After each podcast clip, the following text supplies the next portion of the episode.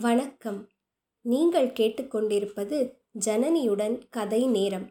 வாஷிங்டனில் திருமணம். அத்தியாயம் ஷி.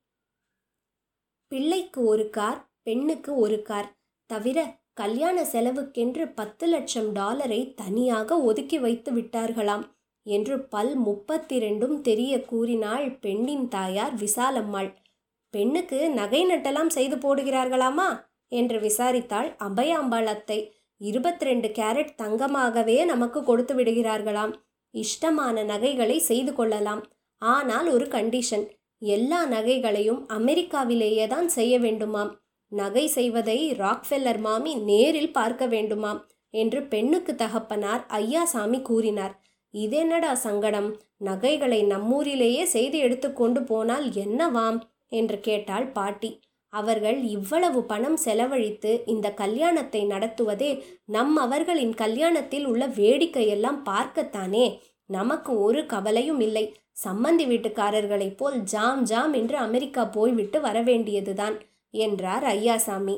பேஷ் பேஷ் நம்ம ருக்குவின் அதிர்ஷ்டமே அதிர்ஷ்டம். அவள் கழுத்தில் மூன்று முடிச்சு விழப் போகிறதா என்று கவலைப்பட்டு கொண்டிருந்தேன். அவளுக்கு ஆனால் அதிர்ஷ்டம் இப்படி அடித்திருக்கிறது. என்று சொல்லி மகிழ்ந்தாள் பாட்டி. பிள்ளைய பாத்தியாடா? கண்ணுக்கு லட்சணமா இருக்கானா? ருக்குவின் அத்தை கேட்டாள். அதற்காகத்தானே டெல்லிக்கு போயிட்டு வந்தேன். ராஜா மாதிரி இருக்கிறான். பெயரும் ராஜாதான். டெல்லி செக்ரட்டேரியட்டில் தான் வேலை. எண்ணூறு ரூபாய் சம்பளம். கும்பகோணம் மூர்த்தியின் மாப்பிள்ளைக்கு சிநேகிதனாம். அமெரிக்காவில் உள்ள மூர்த்தியின் மூலமாகத்தான் இவ்வளவு ஏற்பாடுகளும் நடந்திருக்கின்றன என்றார் ஐயாசாமி. ஓஹோ! அப்படியா சங்கதி! கல்யாணத்தை அமெரிக்காவில் நடத்தணும் என்கிறார்களே. அதை எண்ணுகிற போதுதான் கொஞ்சம் என்று இழுத்தார் பெண்ணுக்கு மாமா. அதனால் என்ன? ராக்ஃபெல்லர் சம்சாரம் இந்த விஷயத்தில் ஒரே பிடிவாதமாக இருக்கிறாளாம். அவளுடைய நாத்தனார் கும்பகோணம் மூர்த்தியின் மகளுக்கு நடந்த கல்யாணத்தை பார்த்துவிட்டு போய் மிஸ்ஸஸ் ராக்ஃபெல்லரிடம் கதை கதையாக அளந்து விட்டிருக்கிறாள். அதை கேட்டுவிட்டு ராக்ஃபெல்லர் சீமாட்டி அந்த மாதிரி கல்யாணம் ஒன்றை உடனே அமெரிக்காவில் நடத்தி பார்க்க வேண்டும். அதற்காக எவ்வளவு செலவானாலும் சரி என்று ஒரு காலில் நிற்கிறாளாம். அதை முன்னிட்டுத்தான் இவ்வளவு ஏற்பாடும் என்றார் ஐயாசாமி. அமெரிக்காவிலே போய் கல்யாணம் செய்வதென்றால் இங்கிருந்து நாம் அத்தனை பேரும் போயாக வேண்டுமே. சம்மந்தி வீட்டுக்காரர்கள் எங்கே தங்குவது நாம் எல்லாம் எங்கே தங்குவது என்று அடுக்கினாள் அத்தை. அது இருக்கட்டும் அப்பளம் எங்கே இடுவது? என்று கவலைப்பட்டாள் பாட்டி. அதுவும் அமெரிக்காவிலே தான் இடணுமாம் ஒரு லட்சம் அப்பளம் இட்டாகணும். கைமுறுக்கு ஐம்பதாயிரம் பருப்பு தேங்காய் பத்தாயிரம் என்றார் ஐயாசாமி. அம்மாடி இவ்வளவுக்கும் இடம் ஏது? யார் பண்ண போறா? அப்பளம் இடுவதற்கென்று அமெரிக்காவிலே ஒரு பெரிய கட்டடத்தை காலி செய்து கொடுத்துவிடப் போகிறார்களாம். அந்த கட்டடத்தின் மொட்டை மாடியிலே எத்தனை லட்சம் அப்பளம் வேண்டுமானாலும் உலர்த்தி கொள்ளலாம். நூறு பாட்டிமார்களும் நூறு சமையல்காரர்களும் முன்னாடியே புறப்பட்டு போக வேண்டியிருக்கும். அப்பளமிடுவதையும் ஜாங்கிரி சுற்றுவதையும் அமெரிக்கா பூராவும் டெலிவிஷன் மூலமாக காட்டப் போகிறார்களாம். அது மட்டும் இல்லை கல்யாண காட்சிகள் முழுவதுமே டெலிவிஷனில் காட்டுவதற்கு ஏற்பாடு செய்து கொண்டிருக்கிறார்களாம் என்றார் ஐயாசாமி.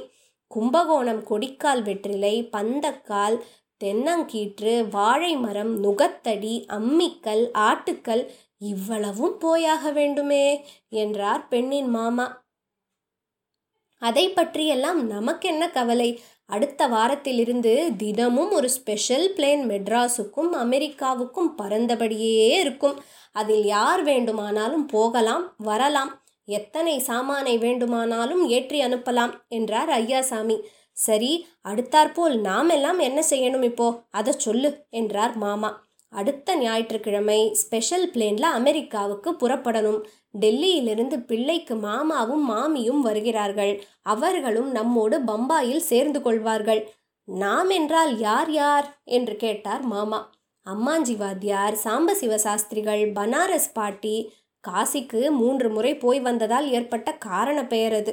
பெண்ணுக்கு அத்தை அம்மா அப்பா எல்லாரும் தான் டில்லியில் உள்ள என் மருவான் பஞ்சுவும் வருகிறான். அவன்தான் நமக்கெல்லாம் லீடர்.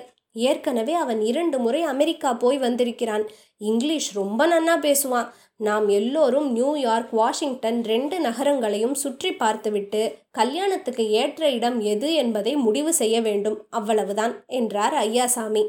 அம்மாஞ்சி வாத்தியார் எதுக்குடா? அது ரெண்டும் அசட்டு பிசட்டுன்னு உளறிண்டே இருக்குமே என்றார் மாமா. அதெல்லாம் தான் தமாஷு. அம்மாஞ்சி வாத்தியார் முக்கியமாக வரட்டும்.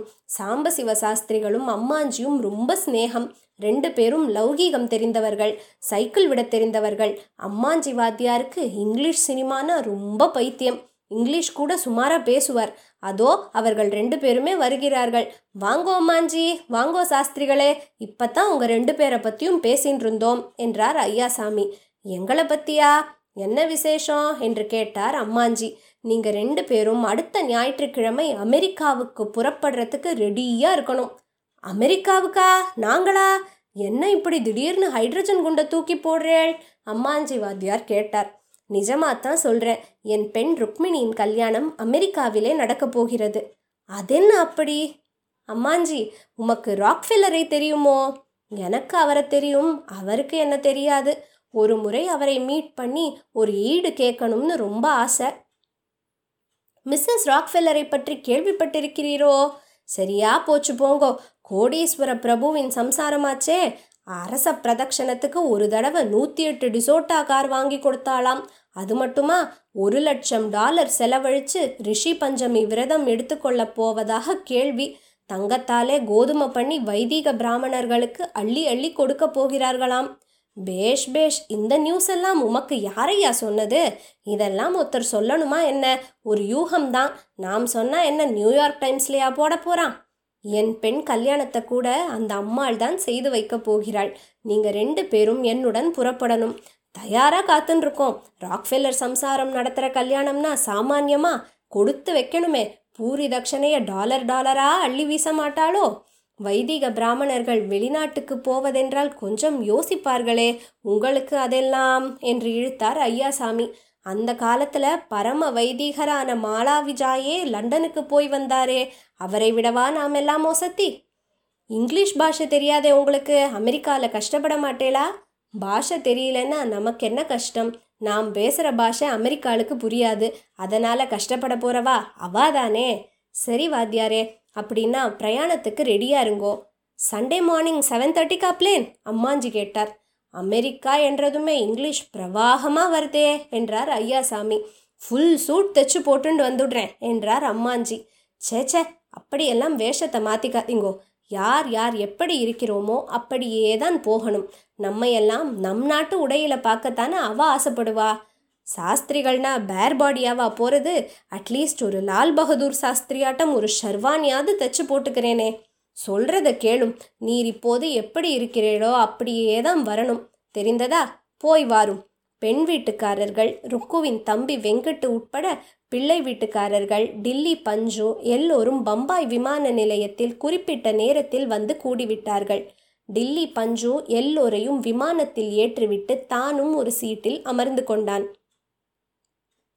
அம்மாஞ்சி வாத்தியார் சாம்பசிவ சாஸ்திரிகள் இருவரும் விமான பெல்ட்டை இறுக்கி போட்டுக்கொண்டு கண்ணாடி பல்கனி வழியாக கீழே பூமியை பார்த்து கொண்டிருந்தார்கள்.